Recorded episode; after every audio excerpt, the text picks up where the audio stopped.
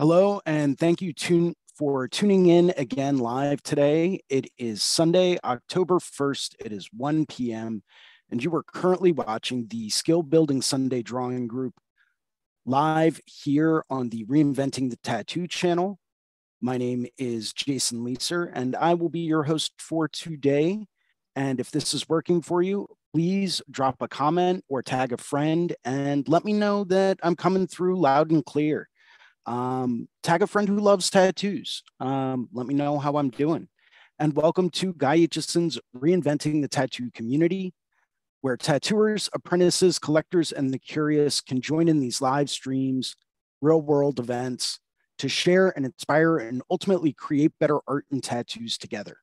We beam out nearly every day, and with your help, have evolved into a quality network of amazing live and on demand tattoo, and art shows that have all been receiving rave reviews.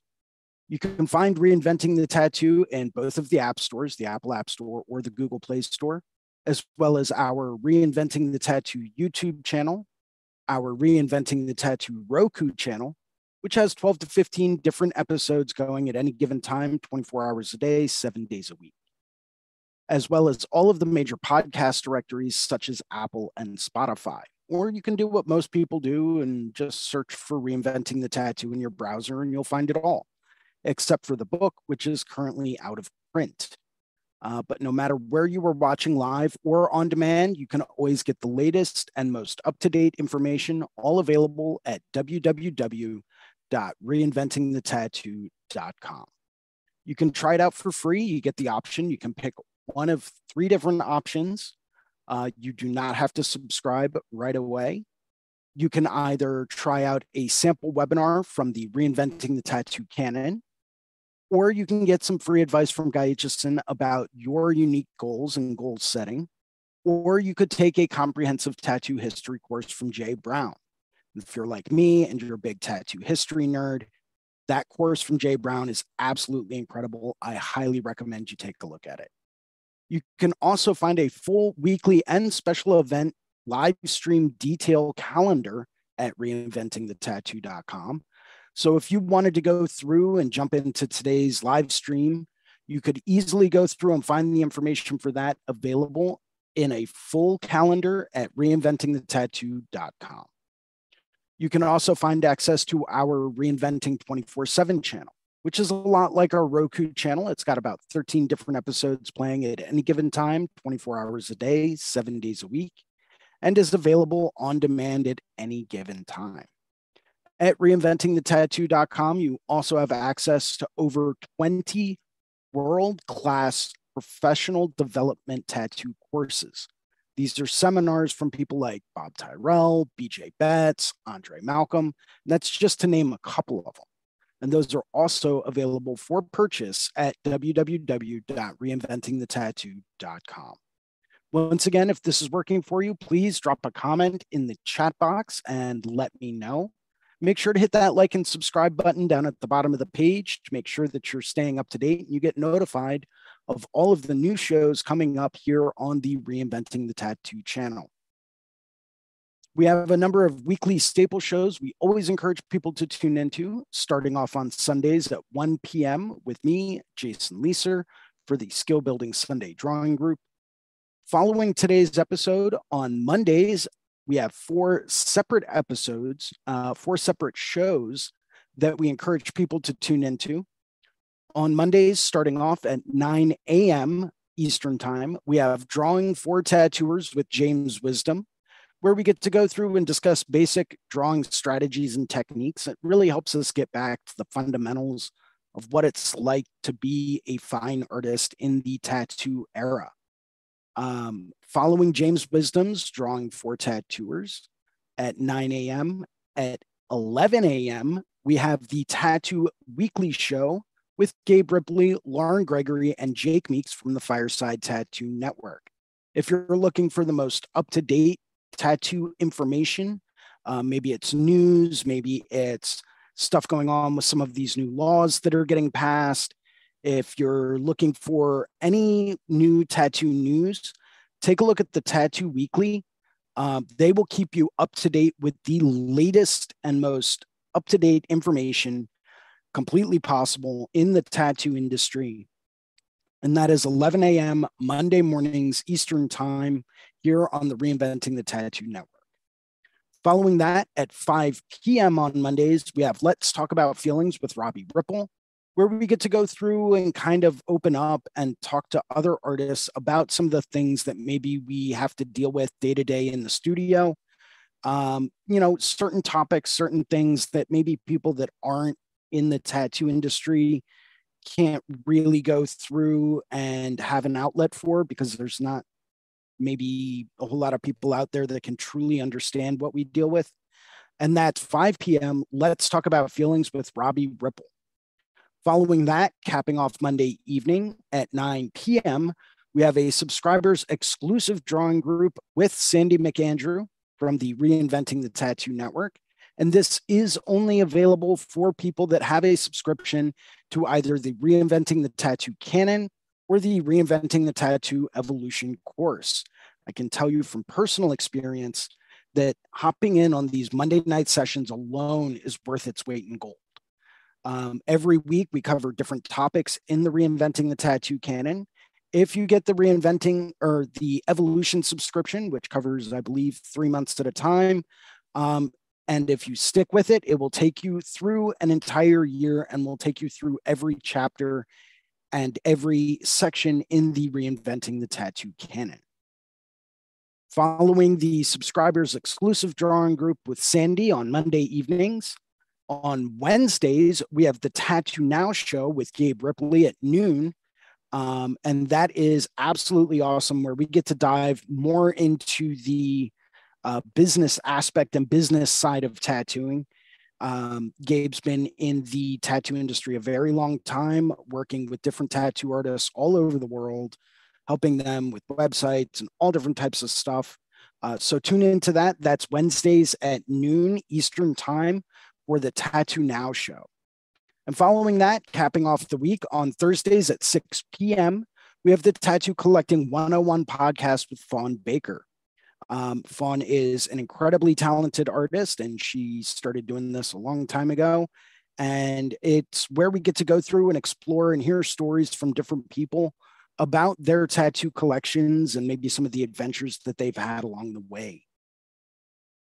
We also have a very special live event coming up. Um, get your tickets now because it's almost sold out. And that is the Paradise Tattoo Gathering coming up Thursday, October 12th through Sunday, October 15th. Um, and it is gearing up to be an absolutely unbelievable event.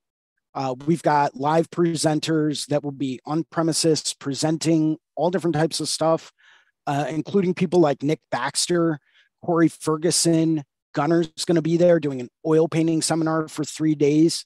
Thea Duskin will be there. Andy Chambers is going to be there doing his uh, sleeve design course which I can't wait to take. Lady Sarah will be there. Jake Meeks from the Fireside Tattoo Network will be doing his entire Find Your Style workshop for free for people that purchase a ticket to the Paradise Gathering. You'll also have um, seminars from people like Tom Strom and Andre Malcolm, who will be doing a full large scale tattoo design workshop. Uh, I will also be there. I will be doing two different presentations one on printmaking for tattoo artists. Um, for those of us out there that like to have artwork that people can walk away with, uh, you know, maybe it's at a convention or maybe it's a way just to help us get some of our fine art out there. Uh, there are certain things you need to take into consideration with making prints um, or getting prints made. So I'll be doing a seminar on that as well as Procreate for tattoo artists. Um, no matter what stage you're at in working with Procreate, there's always something more you can learn. So I'll be doing a seminar on that on Friday up at the Paradise Tattoo Gathering. And it is going to be absolutely incredible. Highly recommend. If you don't already have your tickets, get them now and get a room now because, like I said, they're almost completely sold out. Um, would like to go through and take a quick minute to thank some of our sponsors and some of the people that make these shows happen starting off with worldtattooevents.com, the largest, most comprehensive resource for tattoo events worldwide. and they are constantly keeping everything updated. As we know, living in a post pandemic world, tattoo events and conventions are still getting rescheduled. So if you want the latest, most up to date tattoo event and convention information coming to a city or town near you, or one that maybe you plan on visiting, take a look at worldtattooevents.com. It is absolutely incredible, and I don't know how they keep up with everything, to be honest with you. We also have tattoonow.com, technology for tattooers, the leading edge in professional development, management, and digital tools for tattoo artists of all levels. They're constantly keeping everything upgraded and competitive with any type of CRM, mailing list, or scheduling software out there. So if you're looking for a place to go to get the digital tools to help get more people in your chair that want to get the kind of work that you really want to do, take a look at tattoonow.com. This is the number one go to resource for digital tools that will help you bring in clients. And of course, this wouldn't be reinventing the tattoo without a very personal and professional thank you to the man, the myth, and the legend, Guy Aitchison at guyaitchison.com. He is the founder and inspiration behind reinventing the tattoo. Go to guyaitchison.com where you can pick up a copy of his biomech encyclopedia, some of his tutorial DVDs. Uh, I believe he still has a couple of custom coil machines for sale, as well as several fine art paintings and prints, all available at guyaitchison.com. Would also like to say a very personal shout out and thank you to the Apprenticeship Diaries with Amy Nichols. If you are looking to become a tattoo apprentice, or want to know more about tattoo apprenticeships, or if you're looking for more information on the best ways to learn how to get into tattooing, take a look at the Apprenticeship Diaries with Amy Nichols. Um, it is the largest resource for people seeking information about apprenticeships. And Amy is an absolute sweetheart. Um, and she will walk you through everything you could ever imagine. Would also like to say a very personal shout out and thank you to TATCOM and Aaron Williams, the mad scientist behind TATCOM. These guys are literally diving in to the technology and the methods of which tattooing is being done. They're taking a scientific approach to understand how tattoos are done, and then they're developing new tools and equipment for tattoo artists to use to help us tattoo better and more efficiently. So if you're looking for the latest and greatest, most cutting edge tattoo equipment out there, take a look at Tatcom. These guys will not disappoint you. Every time I talk to them, it's like, you know, a breath of fresh air. So take a look at Tatcom. As always, if you like today's show, we ask that you post a positive review on the channel, help us get the word out. Like I mentioned before, hit that like and subscribe button so you don't miss another episode. If you would like to host a Reinventing the Tattoo event, maybe a webinar like this, or become a sponsor of our community, or maybe you're looking for a fine art or a tattoo critique, you can always email management at reinventingthetattoo.com. We will get back to you just as soon as we possibly can. Oh, such an intro. It's great. So today I did actually want to go through and touch on a topic. Um, and I'm just going to get a couple of windows together just so that I can see if anyone joins us for today. Um, today's topic that I personally wanted to touch on is branding. Um, I had a client in my chair that I was tattooing yesterday, and we got onto the topic of branding. Um, he mentioned that he really liked, you know, the brand that I had come up with and what I stood for, and um, you know how I was really presenting myself in a very professional manner. And you know, it was definitely someone that you know he wanted to get to know better just by looking at my business card. Um, branding, I think, is extremely important um, for everyone out there in the tattoo world who you are, what you stand for, and what you do, it should be evident in everything that people see whenever they look at you or look at your artwork or look at your business card or your website.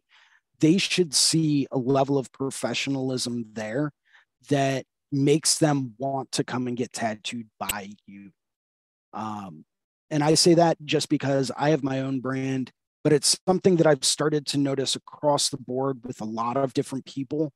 Um, a lot of upper echelon tattoo artists, guys that are, you know, getting people that fly halfway around the globe just to get tattooed by them. Um, these are people that are really putting some effort into creating a very strong brand and a very recognizable brand that is you know immediately identifiable and really stands for who they are and what they do. Um, you know it's a little exercise through talking with a couple of friends. Um, i believe it was actually during one of the tattoo business roundtables. Uh, someone touched on the point that you should be able to describe your brand in a few words right? Not a sentence not anything else. If you had to come up with three things that really described who you are, what you do, and what you your tattoo brand stands for, what would they be? Maybe it's three words, maybe it's four words, maybe it's two words, maybe it's five words, right? Um, try not to think in full sentences, just try to think of descriptive words. You know, what do you stand for? What is your brand? Right. Um, and I wrote down a couple of words that I think really help describe my own personal brand. I have um, professionalism, right? Because if someone shoots me an email, I'm going to get back to them literally within 24 hours, uh, personally replying to that email. And I'm going to go through because that to me is a level of professionalism that I want to put forth to my clients. Consistency. Um, consistency is a very big one with me. You know, I'm con- I'm always consistent with when I get to the studio, how prepared I am when the client walks through the door. Um, you know, the level of quality of the tattoos that I'm putting out, what people can expect to get from me really can mean a lot, you know, over the course of time because people can look at the work that I do and how I interact with them and they can say, "Oh man, okay. Yeah, if this person, you know, says he's going to do something, he's going to do it and he's consistent about it." every single time. Um, you know, it's maybe it's meeting up with someone or helping them get paperwork done for a convention they want to work at.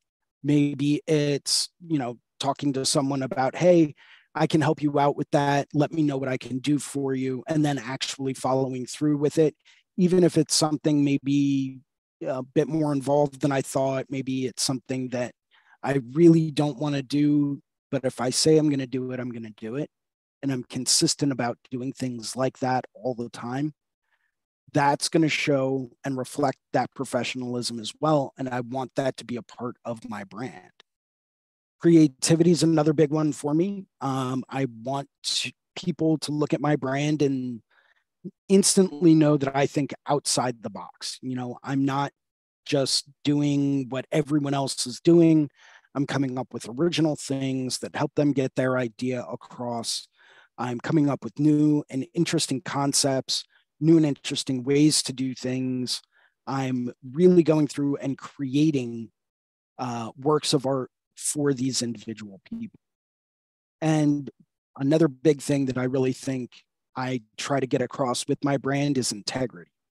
Um, and integrity is one of those things that, you know, a lot of people out there don't necessarily think about it on a day-to-day basis but it's something that i really like to stress especially in the tattoo environment um, and that's you know always doing the right thing even when no one is looking you know it gives you that sense of honor and integrity so if i'm sitting down and i'm working on a drawing for an appointment you know i'm going to go through and i'm going to put my all and my every effort into that drawing even if no one's around and even if maybe I can go through and be like, oh, well, you know, just saw this really cool like uh, wolf image on Pinterest. Maybe I'll just use that instead of sitting down and drawing something or putting too much thought into, oh, this person came in, they want this design.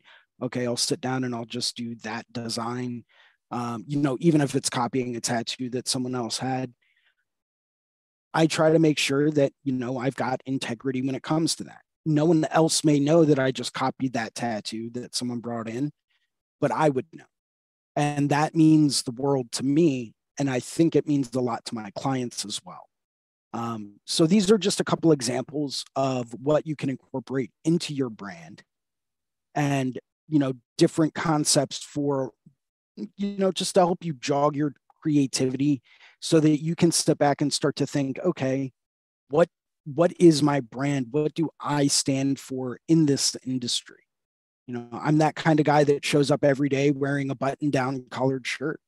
You know come and visit me in the studio and you'll see. I'm usually in nice jeans or slacks the button down shirt you know looking professional um, that is the kind of brand that I want to put out because that's a direct reflection of the type of clients that I want to tattoo. Um, I want the business professionals to come in and get tattooed by me. I want those people that are, you know, at corporate executive level to come in and get tattoos and see what I stand for and say, oh man, okay, this guy's really serious. This guy really knows what he's doing. He's really on top of his game that's who I want to get tattooed by. Um, you know, so sometimes finding that kind of common ground between your brand and your clients is a very, very big thing. And it can really help you draw in that specific type of crowd that you're really looking to tattoo. Um, we've got a comment over here from Creatures Cave. Good morning. Uh, they said, yes, I agree with that perspective of drawing for the client. But what if the client only wants what they want? Well, that's where you can sit down and have a discussion with them. Say, okay, what is it about this that you really like? What drew you to this image? What is it, you know, why do you want this exact image? Is it because it's something that all of your friends have and you really like it and you thought it would be really cute? Um, is it something that has a much deeper meaning to you? And if so, let's explore that. Let's get into that. Let's go a little deeper. Um, well, we got Jen in here with us. Uh, Jen, welcome. I don't think she's joined the um, audio yet. Jen, there you are. Welcome, welcome, welcome. Um, you know so one thing you can do is go through and have a discussion with them. What is it about that picture that really draws them and really makes them interested is it the way that it's done? Is it the style it's done in? Is it the subject matter what the tattoo is of what the design is of? Um, what is it about that that they really like? Maybe they're not so crazy about um, you know whatever the subject matter is maybe they don't really like that type of flower but they like the style it's done in. Great. Now we can expand off of that. Now you're not going to go through and copy that image. Uh, maybe they like the subject matter um, and they like the style it's done in and it's like cool maybe you want you know some some flowers with some leaves coming off the side. Cool. Great. What's your favorite flower we'll draw that and we'll put that in there instead. Um, maybe, you know, they like the style it's done in um, and they want something totally different. Or maybe you can find something a little bit deeper to kind of pull out of them through that discussion where you can say, oh, it's a memorial piece. Great. Tell me about the, the person that passed. You know, maybe we can come up with something that would be a bit more unique for that person since they weren't like anyone else. And maybe we can design a, spe- a specific tattoo just for you for the memorial for that person. Um, you know, there's, it's amazing what you can accomplish just by sitting down and talking to people. And it doesn't even have to be, you know, face to face. Do a Zoom call. You can sign up for a free Zoom account. I think you get 45 minutes or something. Do a Zoom call with them you know, even if it's off hours, find out why they want that specific image um, and talk to them about it and find out a little bit more in depth about what's their motivation behind getting that. You know, and if they're just absolutely 100%, well, you know, I I like what you drew out, but I really really wanted to get this. And it's like okay, well, if that's already a tattoo for that specific person, why would you want something that someone else has when this is a very unique thing for you when you are not that person? You know maybe you're unique in a different way than they are you know? So let's come up with something just for you right? And a lot of people really like that when you're trying to put that kind of effort in once again having these discussions going so far as to say hey what's your availability like? Even if you can't physically make it in maybe maybe the person's an hour drive from you or two hour drive maybe they're flying from a different state. Go through hop on a zoom call at their convenience. Talk to them about that. Make that part of your personal brand you know that you're willing to be available at any time for people that want to contact you to get tattooed um, there are certain people out there that are like well i only answer emails on mondays between like noon and like two o'clock and if I don't get your email, then I'm sorry, but you're going to have to wait another week and I'll get to you when I can. Right. Okay, cool. I can understand if you're flooded with emails and you've got several thousand emails to go through every single day of people wanting to get tattooed. Okay, fine. I can I can understand that. Um, if you are not at that point, go through take a little bit of time. Maybe it's a half hour after you get done at the studio. Maybe it's a half hour before you even get to the studio in the morning, right? Take your time, maybe set up a 20, 30 minute Zoom call with someone. Go through, talk to them about what they want to get. You would be surprised at what kind of an impact that will have with people when you show the amount of effort you're willing to put in to communicate with them about the tattoo that they want to get. Um, I know that's something that I try to stress to a lot of my clients is let's discuss what you want to get, why you want to get it, where do you want to put it, you know, how do you want it to look, and we'll come up with something amazing for you. You know, that is part of my personal brand. And it's something that I really enjoy being able to do for my clients. So, food for thought from today think about your brand, think about how you can strengthen your brand. You know, how can you make it better? How what can you do to really make you stand out against other people? You know, what's something that you can do or you can offer that maybe other artists don't? You know, it's if you sit down and you just think about it for a little while, it's really incredible what you can come up with and ideas that can help separate you out from literally every other tattoo artist out there. So, once again, my two cents on everything. Um, hopefully, some of you know what I just said resonates with a few people out there, and maybe it does, maybe it doesn't. But hopefully, it gets you thinking about certain things in a different way. Um, you know, understanding your brand and what your brand brings to the table can be an absolute game changer for just about any. On that note, I'm actually going to switch over to my iPad. Um, I'm going to be working on another dragon sketch today. You guys are probably already tired of me seeing dragons. Mm and drawing dragons, but that's okay.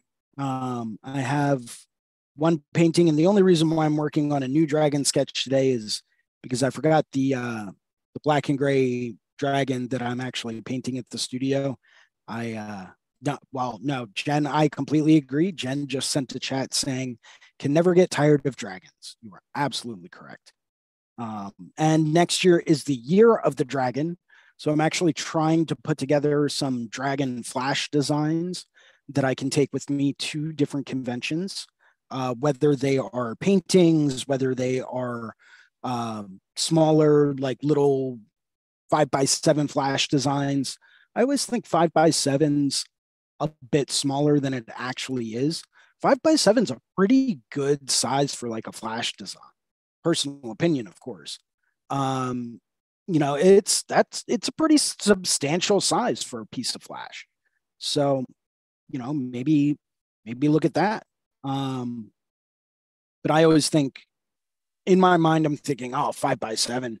Uh, you know, that's that's not very big. It's it's probably bigger than you think, bigger than it, bigger than you can like imagine it to be in your head. Well, at least it is for me. So, um, so I I'm just working on a couple of different things, um, trying to get the body of this dragon laid out. Uh, and I think I know how I want to do it. Uh, here's a little hack for you, by the way. If you work on an iPad and you like drawing dragons, obviously you have to understand how to draw a dragon head and the way dragon bodies move. Um, my little hack is I'll actually use a snake brush um, and I think I got this one from Tattoo Smart. I think it's part of their snake kit or serpent kit or one of their snake brushes. Um, but this is actually just a snake brush so that I can go through and like quickly mock out a body and understand how the body is going to flow. You know, and you can see just by using the snake body that I've got like some underbelly scales already pretty much ready to go. I've got a dotted line for the spine so that I know how that's going to flow with the body. Um, and it just helps me lay things out in a very, very quick and easy way. Um, just a little quick hack takes some of the effort out of it. Um, you still got to know what you're doing as far as composition goes, but um, you know, it's very easy to go through and boom, I could turn that into a dragon very easily. Um, in fact, I really, I think I do kind of like the way that that looks. I think I might move part of the upper body. I'll show you what I'm talking about. I may go through and take this part here and kind of push it back this way a bit more.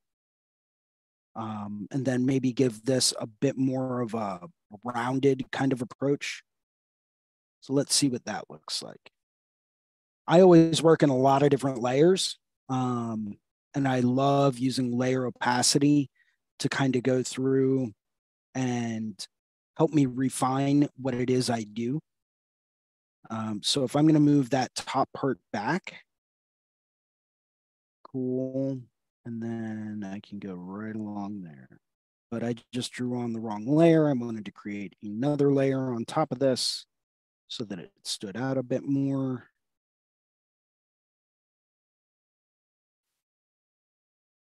That should work. That should work pretty well indeed. Um, I always have a bad habit of overcomplicating Japanese dragons. Um, I always make them way too busy. Um, you know, for example, when I started drawing dragons, I would be like, yeah, we can do like some swoops and swirls. And it just got so bunched up and it got so busy and so complex in such a small area that I was like, okay, but where am I going to put an arm? Where am I going to put a leg? Like it, it's, you know, it just became too much and then it was too busy and hard to follow. So what I've been doing actually in the for the past few weeks is simplifying and not making the bodies quite so busy, just making them nice and easy to follow, nice and easy flow.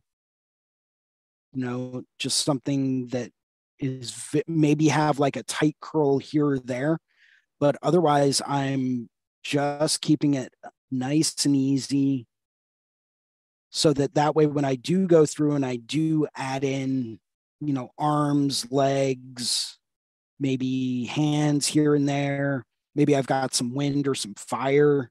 Um, it's actually going to look really, really well, and it's not going to detract from where I want people to really look for these dragons. And that primarily is going to be the head and the face area.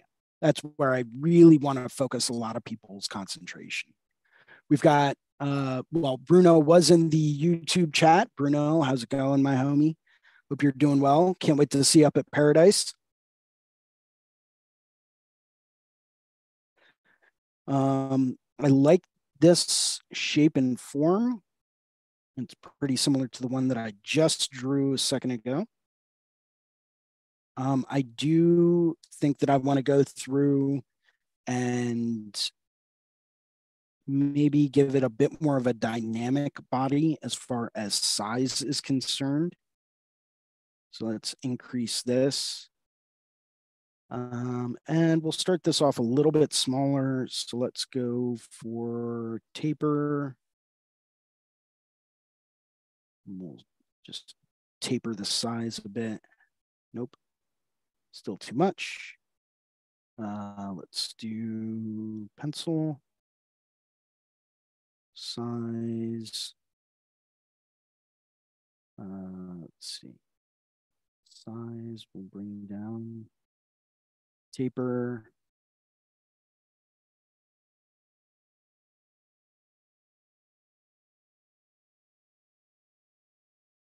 That'll work. Um, and then we'll go minimum size, bring that down a bit.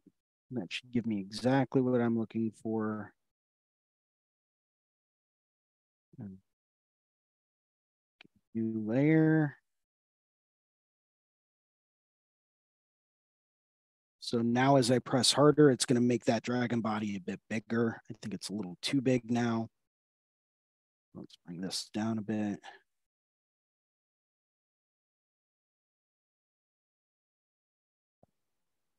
Because I like dragons that have like kind of skinny necks up by the head, and then their body kind of bulges out in the stomach area, almost like they're fat. Um, little chubby dragons never hurt anyone. Almost there.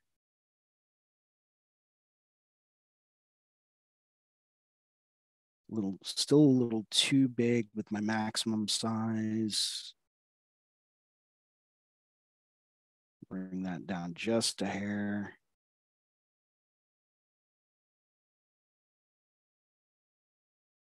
And we'll do one more.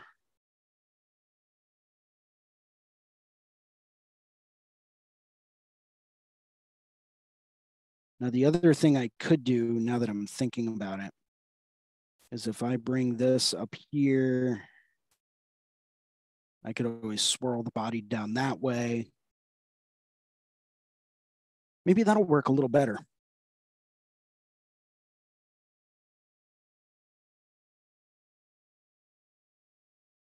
And let's just see what we got.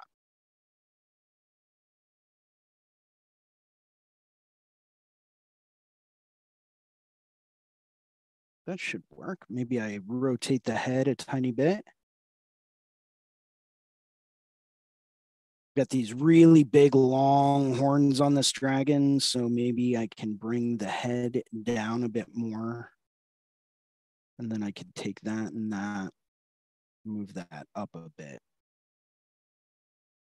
Rotate the whole thing a hair.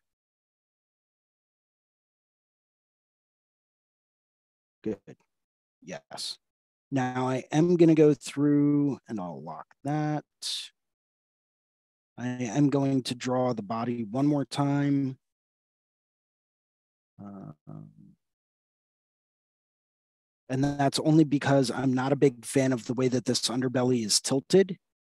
Um, I could always just draw a new underbelly on there, but like I said, this just saves me a little bit of time. Yeah, I like that a bit better.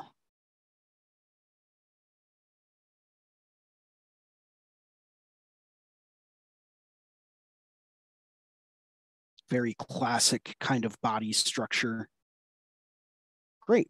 So now that we've got that figured out, um, we can move this up above. Get rid of that. Create a new layer.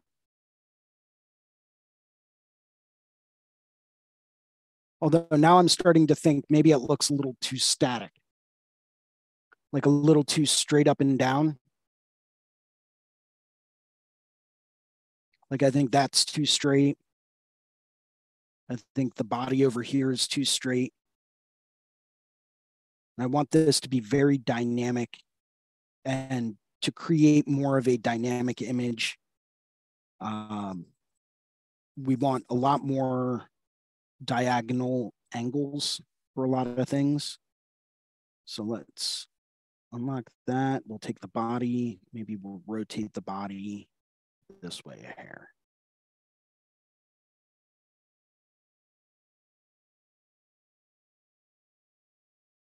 Bring this up as just a bit. And we can always warp it out if we want to. Maybe shrink that down, bring this up a hair more. Bulge that part out a tiny bit more. Maybe even bring this part around. This part down, this part down, this part up. Still think it looks a little too straight. So what do we do? We bring the opacity down and we draw another body. I go through this same process about 80 different times whenever I'm drawing dragon bodies, just to make sure I get the flow correct. So let's see if we can't create a better flow with more diagonal lines. This is already looking a lot better, I can tell you. Bring this up and curve this down. Much better. Little off down at the bottom portion, but it does take a couple of times to, you know, get it right. We'll save that one and create another one.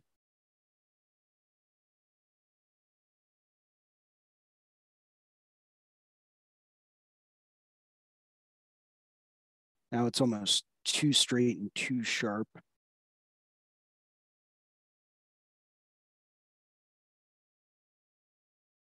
That should be a little better. Let's see if we can't adjust this flow so that the body is around. Once again, I'm not liking the angle of that underbelly over there.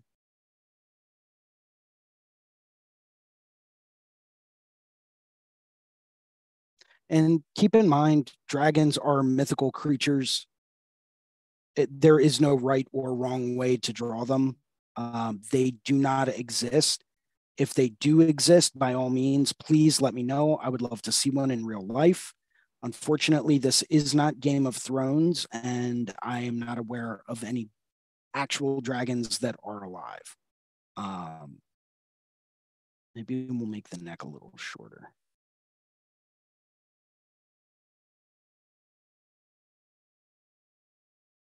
Yeah. Like that one a lot more. So we'll hide that. Bring this down a little bit more. We'll do it one more time, just playing around with that underbelly angle.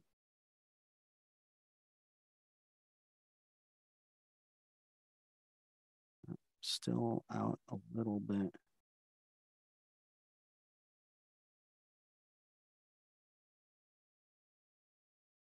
Still a little too straight.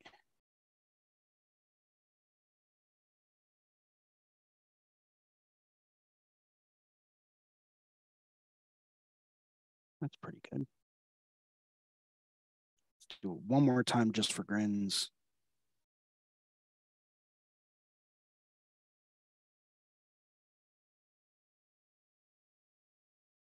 Kick that back, back a little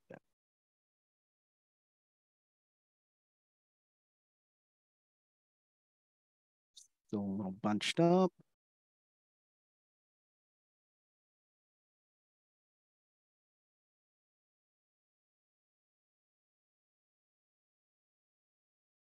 I think that's the one. Just bring the opacity down so I can double check a couple of things. And then we'll take that, this, and let's play around with the angle that I wanted at.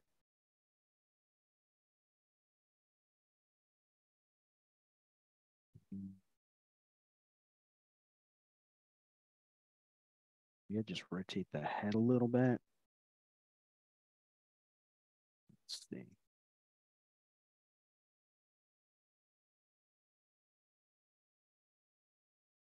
bring that head back, up and over a bit.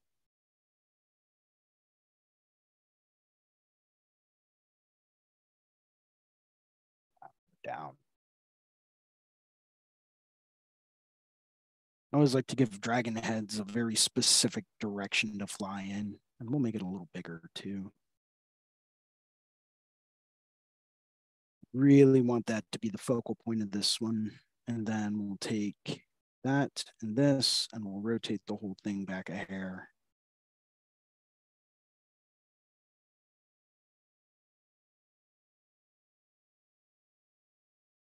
Yeah, that should be a good one. Now comes the tricky part figuring out arms and hands, right? This is something that I'm working on a lot lately. So if anyone uh, has any questions, let me know. But I always like to figure out a placement on the dragon body.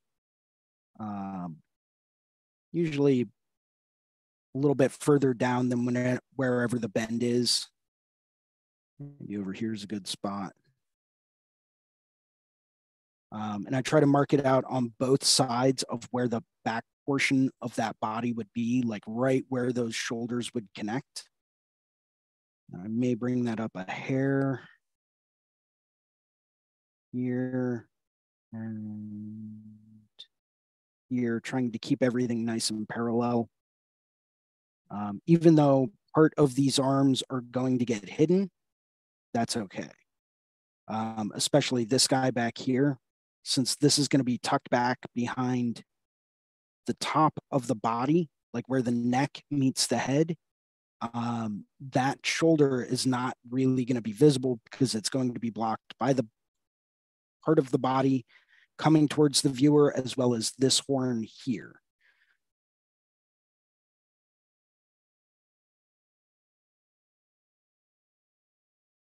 Um, for this arm over here,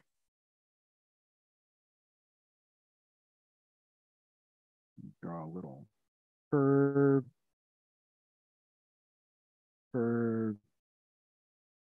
and then you can do. Every now and then I like to give them opposable thumbs and that hand's going to be about the size of the head and face area, a little bit smaller because it's a little bit further back in space, but I want to kind of show that it's moving forward. Um, and actually, if I was going to do that, I'd move the elbow pivot up a little higher, kind of show that's going to be a little bit more forward. This we would have as the bicep, We'd have a little bit of a tricep, We'd keep this circle that I drew here for the shoulder area. That's going to become the deltoid.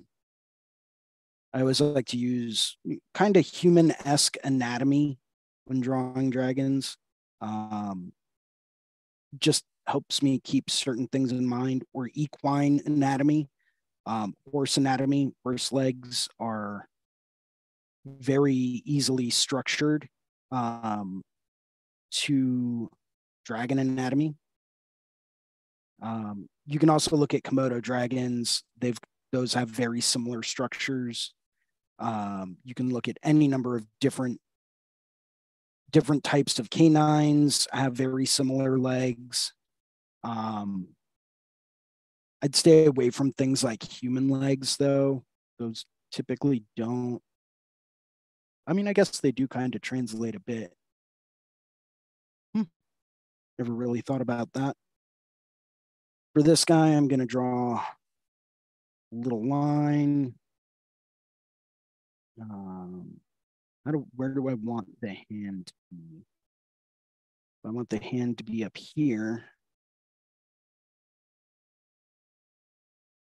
And then we can just have some like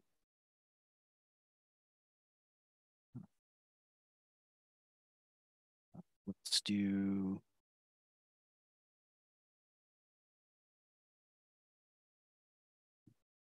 the thumb. And then these, I want to show some foreshortening. So I'm going to mark where the knuckles are.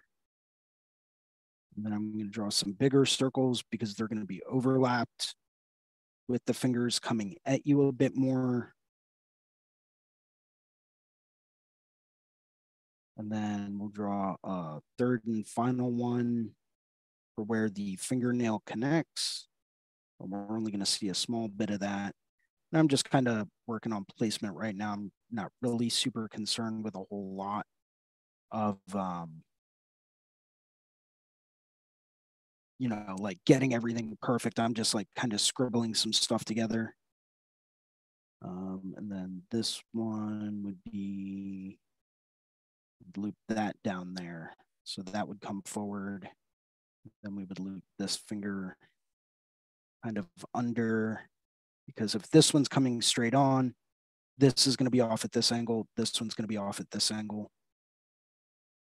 So we are going to see a bit more of the side profile of this finger than we would of the one in the middle. Now this this hand I just sketched out, I'll probably shrink down a little bit. Bring that back up so that that meets our perspective. Um, don't know if I really like the way that that hand is positioned, but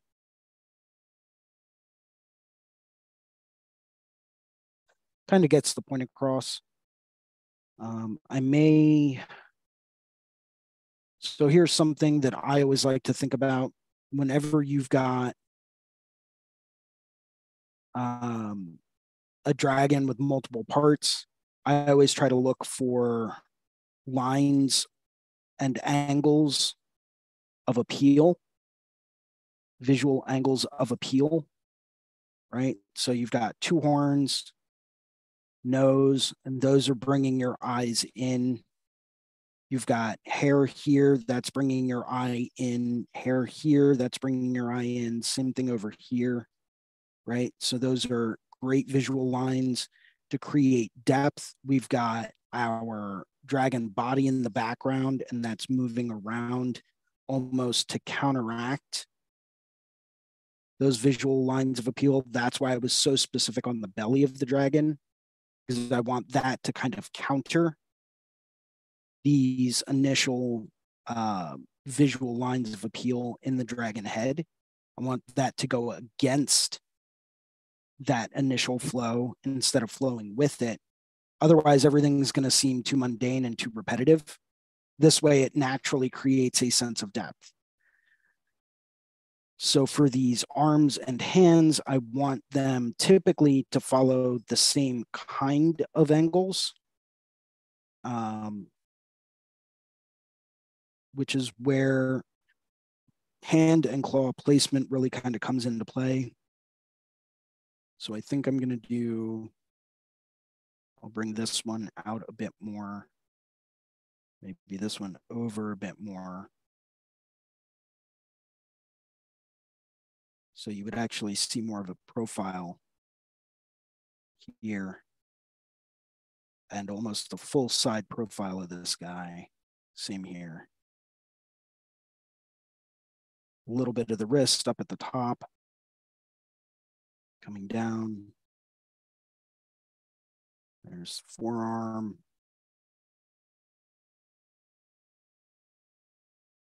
That would kind of taper up. Like I said, the deltoid wouldn't really be seen, so you wouldn't really have to worry about that.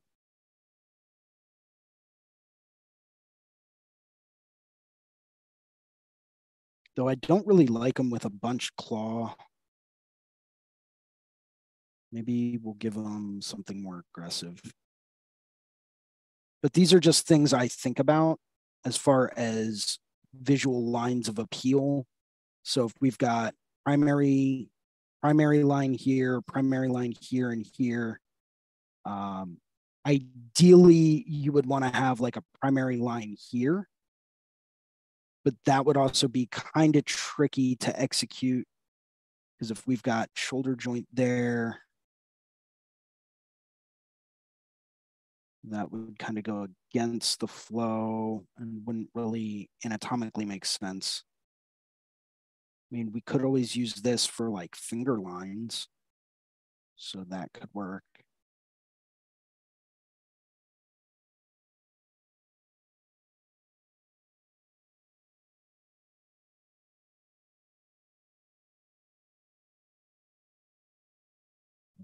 have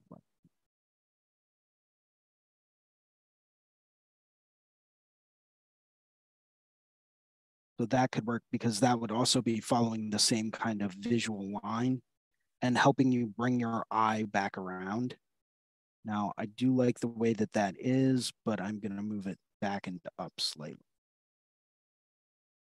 So I would start out here with my wrist joint,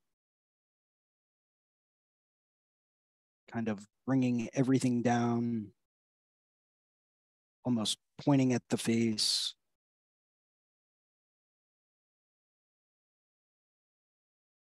Then same thing here, even though this would probably be obscured a bit. I think that would work pretty well.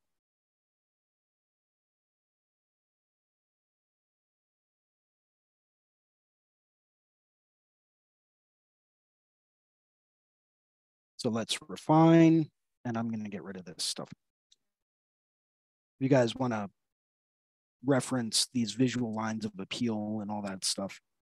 I know this is all being captured on YouTube, so you can always go back through and rewatch.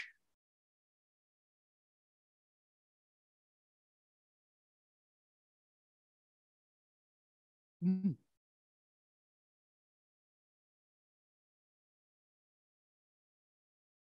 You know, I could go with more of a classic hand, I've really been trying to like switch up the perspective on a lot of what I'm doing.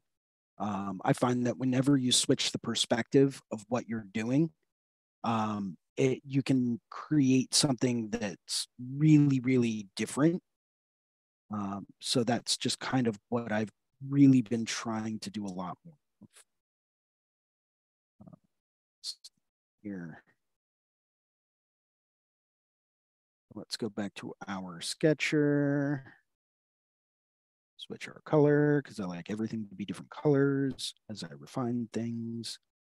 So let's see. If we do something like this.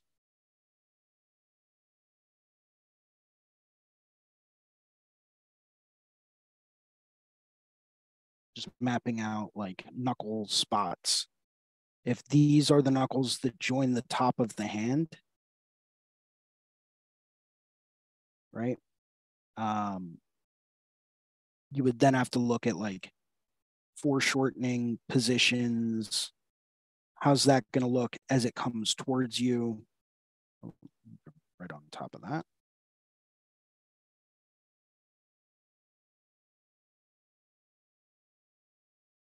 Create a layer.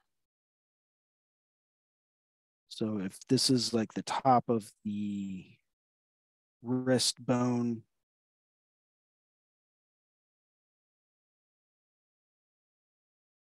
this would be a thumb joint here.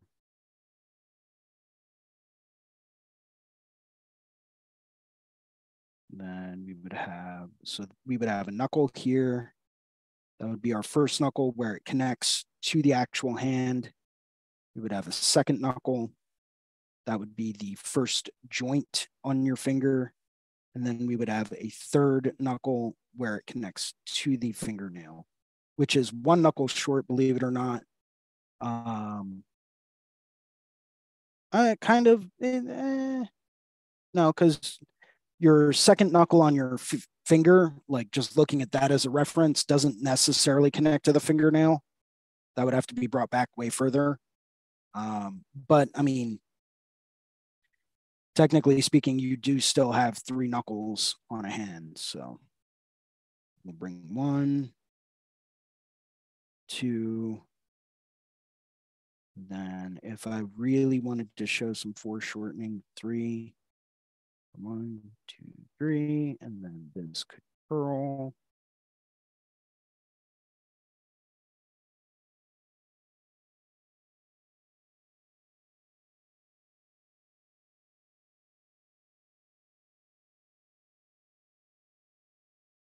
Boom, there's a finger. And we would add some like some of the palm kind of angles and textures around there.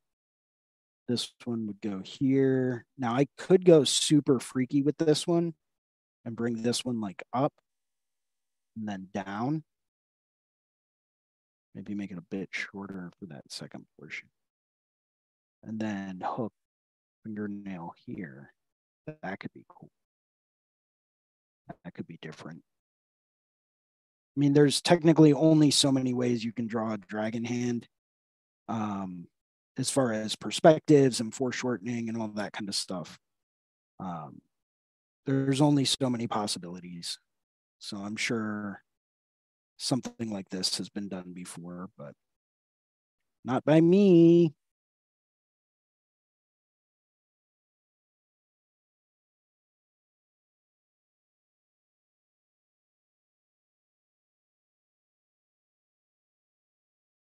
Yeah, just kind of scribbling around, seeing what comes of it.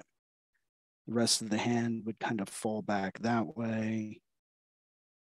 You'd only see a little bit of it coming out. Now this hand is a bit big. So I'd probably shrink it a bit more. Which would allow us to get a little bit more of that forearm in there. That could be cool kind of like a little mutant, like clawing hand.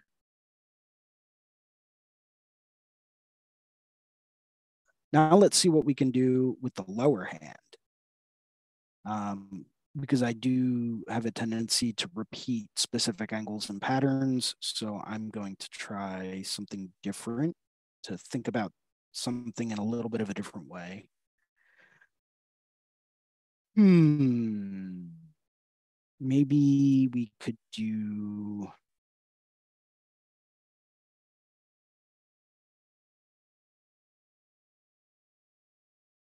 we do finger pointing there. This could come around this way. This one could come around this way. That would be too long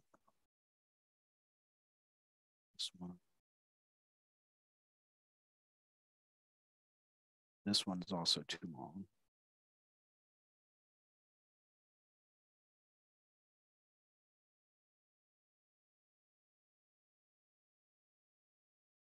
this would give us knuckle, knuckle, knuckle, knuckle, knuckle, knuckle, knuckle, knuckle, knuckle.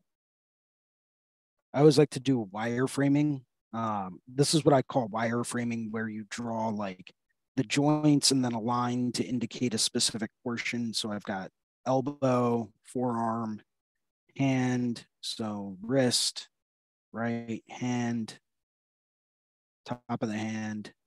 This would be the forearm. This would be the top of the shoulder or the deltoid where it connects. And boom.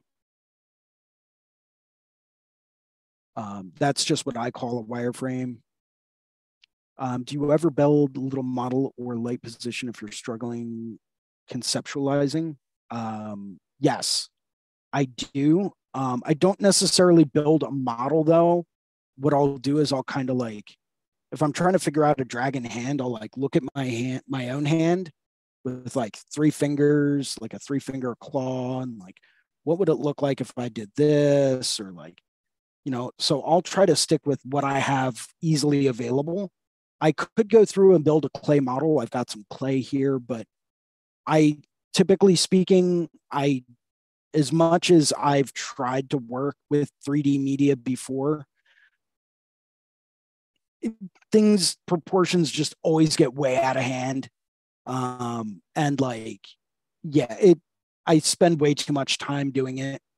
Um, like it can it starts to consume everything i do uh, so i try not to do stuff like that so much anymore uh, but i have done it before i have worked with clay models and hand models and hand positioning uh, maquettes and stuff like that so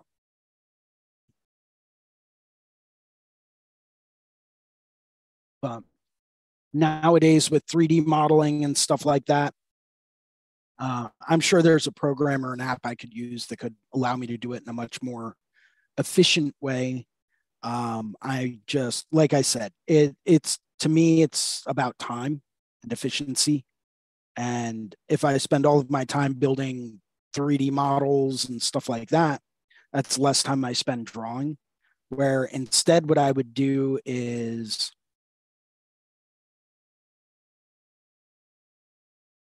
um, I would group all the active layers.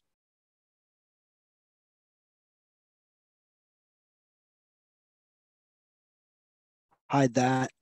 And then I would literally just spend a few little bits of time like looking at a hand, uh, my own hand, and just looking at like real quick concepts for positioning. So if I wanted, well, that would be the wrong hand.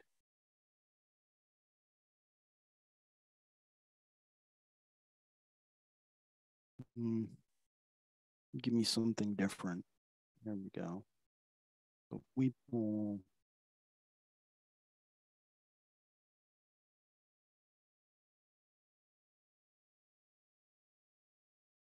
yeah, let's do that.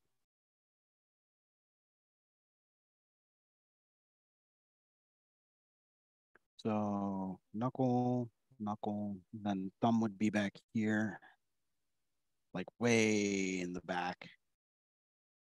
That would be obscured by this guy. So this would come up and down fingernail, then this one would come down and over. That's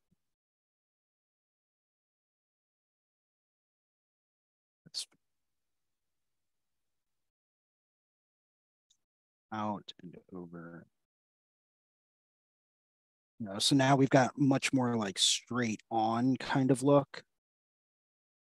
Um, this would just be indicative of the finger webbing, knuckles.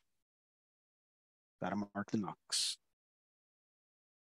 Take that, bring that down, add another layer. Oh. Knuckle.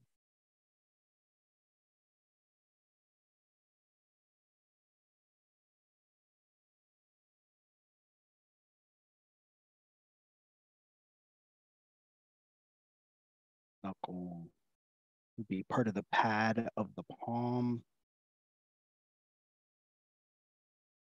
Uh, this knuckle up and over. This knuckle for the thumb would be partially obscured. That means this would actually end up being here. But yeah, clay model, working with clay models can be a great way to go through and figure things out. Um, I'm definitely uh, an acolyte of James Gurney. Um, I I think he's just an absolute genius um, with the way that he creates everything, with the way you know, just his methodology in general is fascinating. Um, and I mixed missed mixed uh, mixed up my wireframes. So um I don't I what would you call someone that's like a follower of James Gurney? A Gurnite? Gurneyite or something like that, maybe. Uh, but either way, yes, I am an, a huge advocate of his methodology with a lot of the stuff that he does. Um, I think the man is pure genius. Um, I think he just exudes genius on so many levels, it's ridiculous. This would be our finger.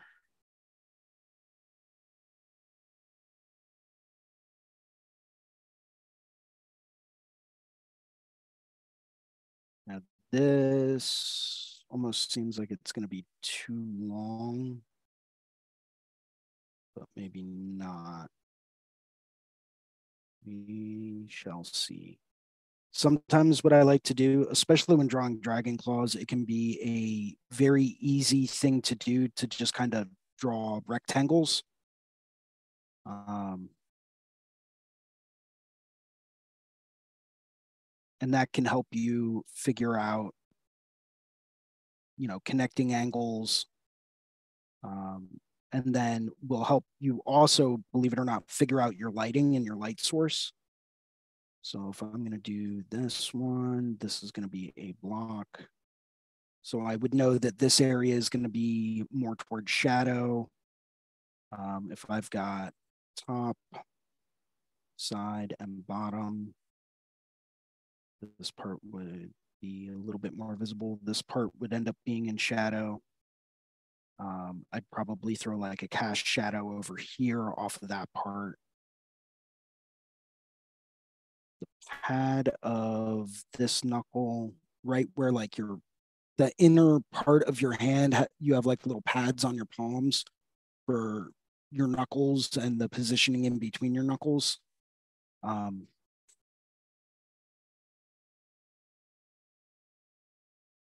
so that we could keep very squared off.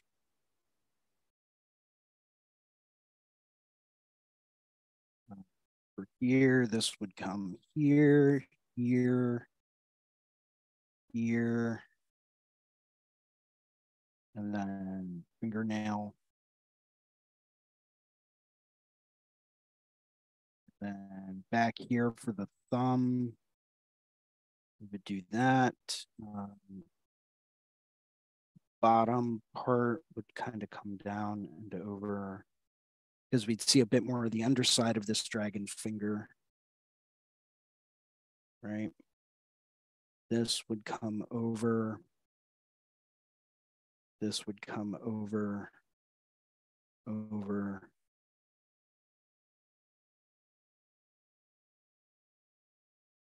Only that would be too long, so we would cap that off a bit further back.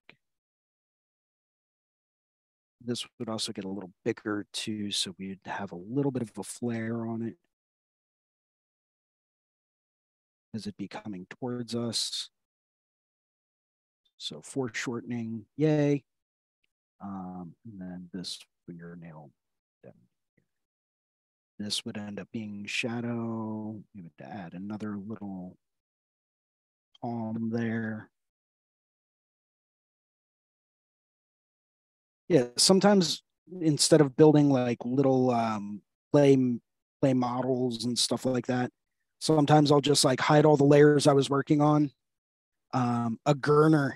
Yes done and done. The meeting of the gurners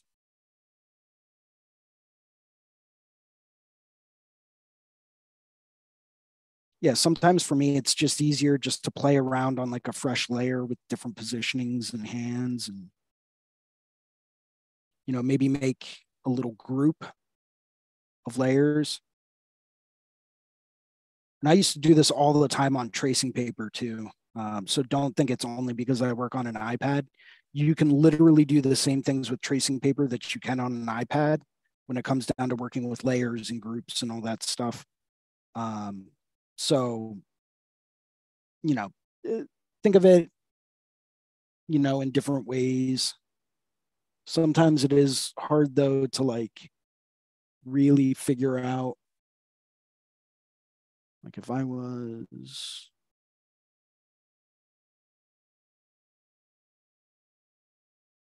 maybe I want to do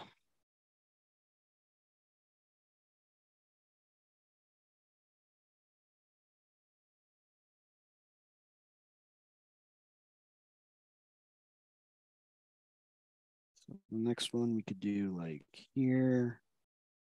Thumb would be back here. We would have finger, finger. Um, palm. This one could go up, knuckle, back down, knuckle. This one could do this one would be really foreshortened, so we would have knuckle, And then we would do maybe bring it down a little bit and knuckle. And then for this one, we would curve this over this way. But yes, I am a gurner, as we just so uh, term the phrase. Um, so sometimes, sometimes I will revert to that. Sometimes I'll, you know, just think about things in a different way, or I'll grab my cat and I'll look at my cat's paws and just see like, oh, well, you know, right where that retractable claw comes out, that's like a bit bigger and puffier. You know, maybe maybe I'm lacking that on what it is I'm drawing. Um, this one would be fading away and then coming back. So that would get a bit more of a too much. Here and here, right? And then this little piece of skin would connect this back knuck with this is coming down there.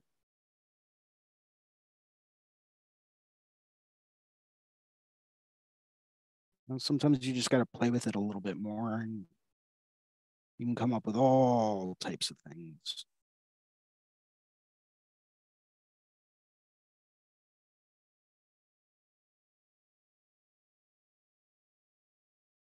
Now, Jen, are you going to be at Paradise Gathering this year?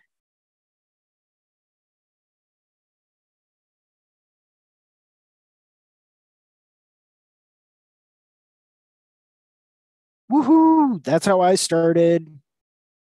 Um, volunteering is great for any number of different things, especially when it comes down to like exposure in the community, trying to learn new stuff, volunteer for stuff. Like you would be surprised.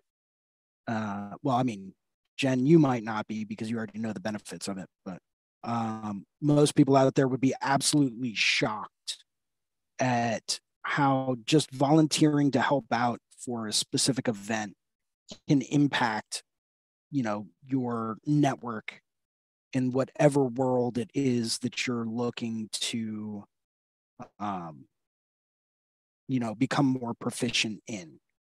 You know maybe it's networking at a finance seminar so you can get your finances in line. Maybe it's network or volunteering to you know lead a you know a, a sunday afternoon drawing group you never really know. Um, now I am going to go through and I do want to move this up a hair more to give this more of a perspective.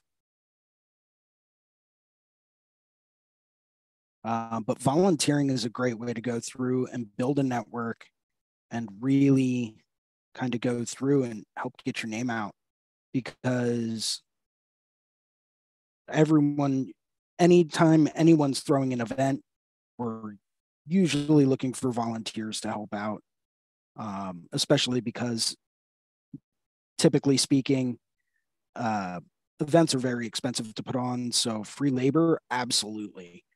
Um, you know, there are even some events out there that will offer free passes for people that are presenting and whatever to help them go through so that they can have volunteers to attend the event as long as they're helping out and doing what they need to do.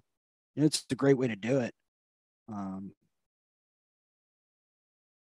you know, this this dragon claw would be a bit more head on. Um, obviously, I would do some more refining and some tweaking, but you know, the um, wrist would be down here-ish. Um, and then we could have like the forearm kind of coming back. Uh, if I wanted to draw something like that, that could work. I could also take the same hand, right, and bring that down this way and have it like reaching around. That could work you know, or if I wanted to be really tricky and really play with perspective, I'd have the elbow back here so that most of the forearm was hidden.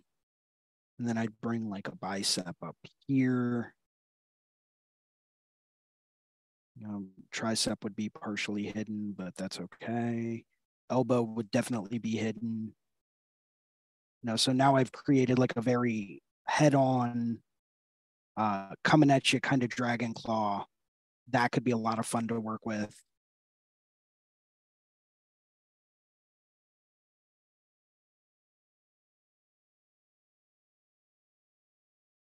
So there's another option for me. You know, if I'm looking for new perspectives for dragon claws, uh, playing with perspective is a great way to go about figuring out new angles for things. Um, maybe I want to do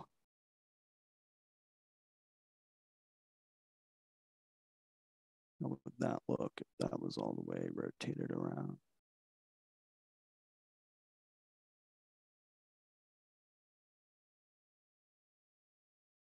So we could do another one where we've got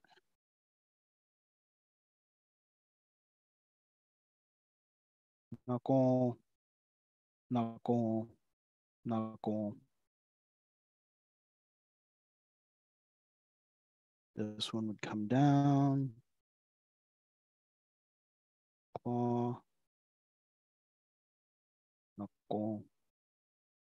Knuckle. There. Then this one would go. This one would be almost completely obscured. Um, do like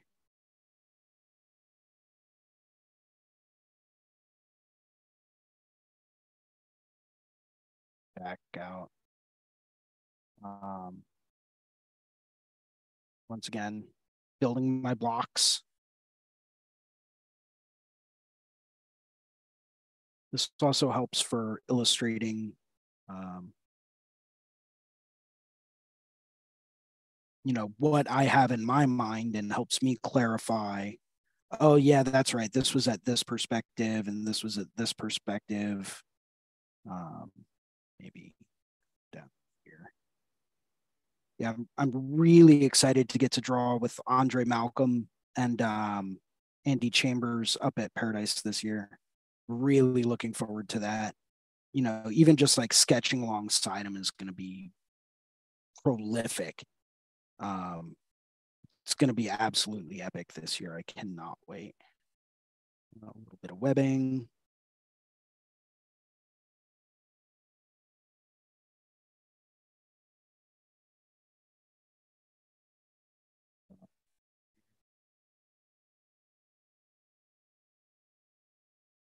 Fine, get that down here.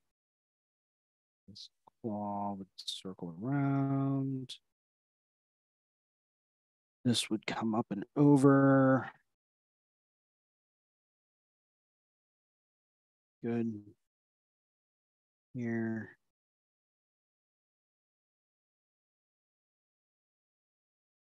And then this thumb would be like pushed way into the background.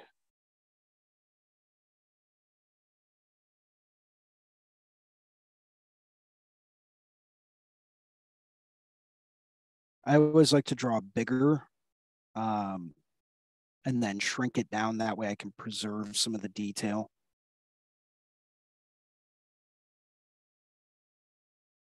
No, I over detail a lot of things. So to me, it just makes things a bit easier. So here's here we have another one that's kind of like foreshortened with like the outer finger. It's usually a bit smaller, so this would actually be kind of like chopped up a bit more.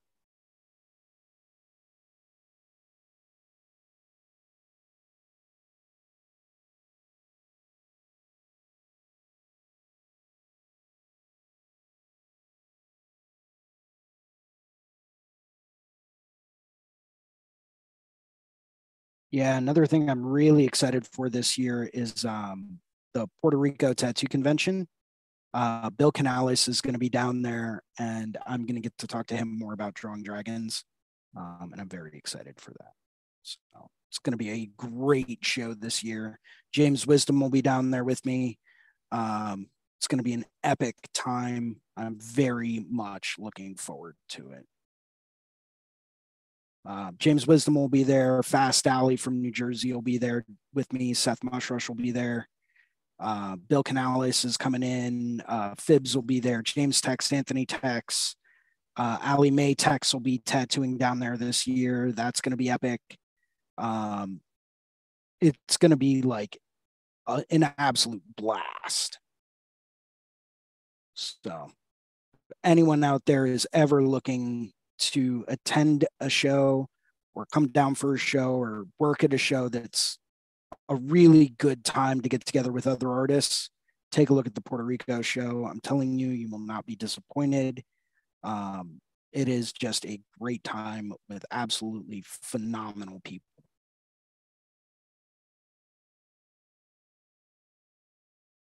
This guy would be mostly in the background. Shaded in some of the fingernail there. This guy would be mostly in the background. So sometimes just to keep things in perspective and in line, I'll like shade some of it and maybe I'll lighten this up a little bit so I can see the distinction between the two. You know, so that'll give me like another perspective you know so you'd be surprised at what you can accomplish by going through and just drawing things at a different perspective. Um, i'm actually going to be wrapping up a little bit early today um, and jen you do work with gouache if i remember correctly. Um, so i will be picking up a set of some really nice gouache to bring up to paradise this year so that you can paint and work alongside us. Um, well, thank you very much. Uh, if you have any brand recommendations, though, I'll definitely take that into advisement. Um, not super familiar with gouache, so by all means, please drop a few uh, brand recommendations, and I'll see what I can do about picking some up. Um, don't know if you like to work with color or strictly black and gray, but you know, I'll I'll see what I can do about getting some of each. I think the last time I worked with gouache, it was like a little palette, uh, a multiple color palette from Pelikan, um, the Pelikan Ink Company who made it. And it was like working with uh, pan watercolor. So you had to like let the waters go through. Um, oh, you work on scrap mat board. That's interesting. Hmm. Well, I'll have some Bristol board with me. I'll have some illustration board. I'm not going to bring any of my framing stuff, so I won't have any mat board. Uh, but I will have 140 pound watercolor paper um, and all types of other fun materials to paint and draw on. So feel free to help yourself with that. I even have a big roll of some heavy, nice heavyweight drawing paper that's actually absorbent. So you can always work on that as well. Um, so this kind of wraps things up for today. Uh, likewise, can't wait. It's going to be an awesome time. Um, thank you, everyone, very much for joining me today. Um, this has been episode 125 of the Skill Building Sunday Drawing Group here live on the Reinventing the Tattoo Network. Um, as always, I would like to say a very heartfelt thank you to people out there that may watch this. Um, I appreciate being given the opportunity to do this for you. Uh, as always, if you ever have topics you would like me to cover in upcoming shows, please shoot me a DM on Instagram. It's at Philly Ink. It's right up here in the corner. I'm pointing to it.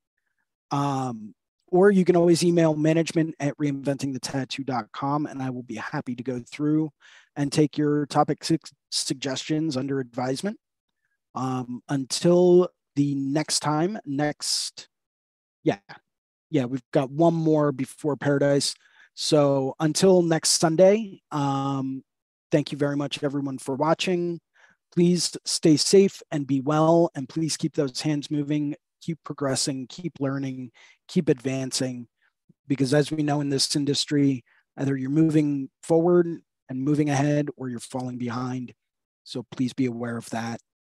Um, keep progress, keep progressing, keep moving forward, keep those hands busy. And I will see you guys all again next Sunday for episode 126 of the Skill Building Sunday Drawing Group here live on the Reinventing the Tattoo Network. Thank you very much. And I hope everyone has a wonderful day.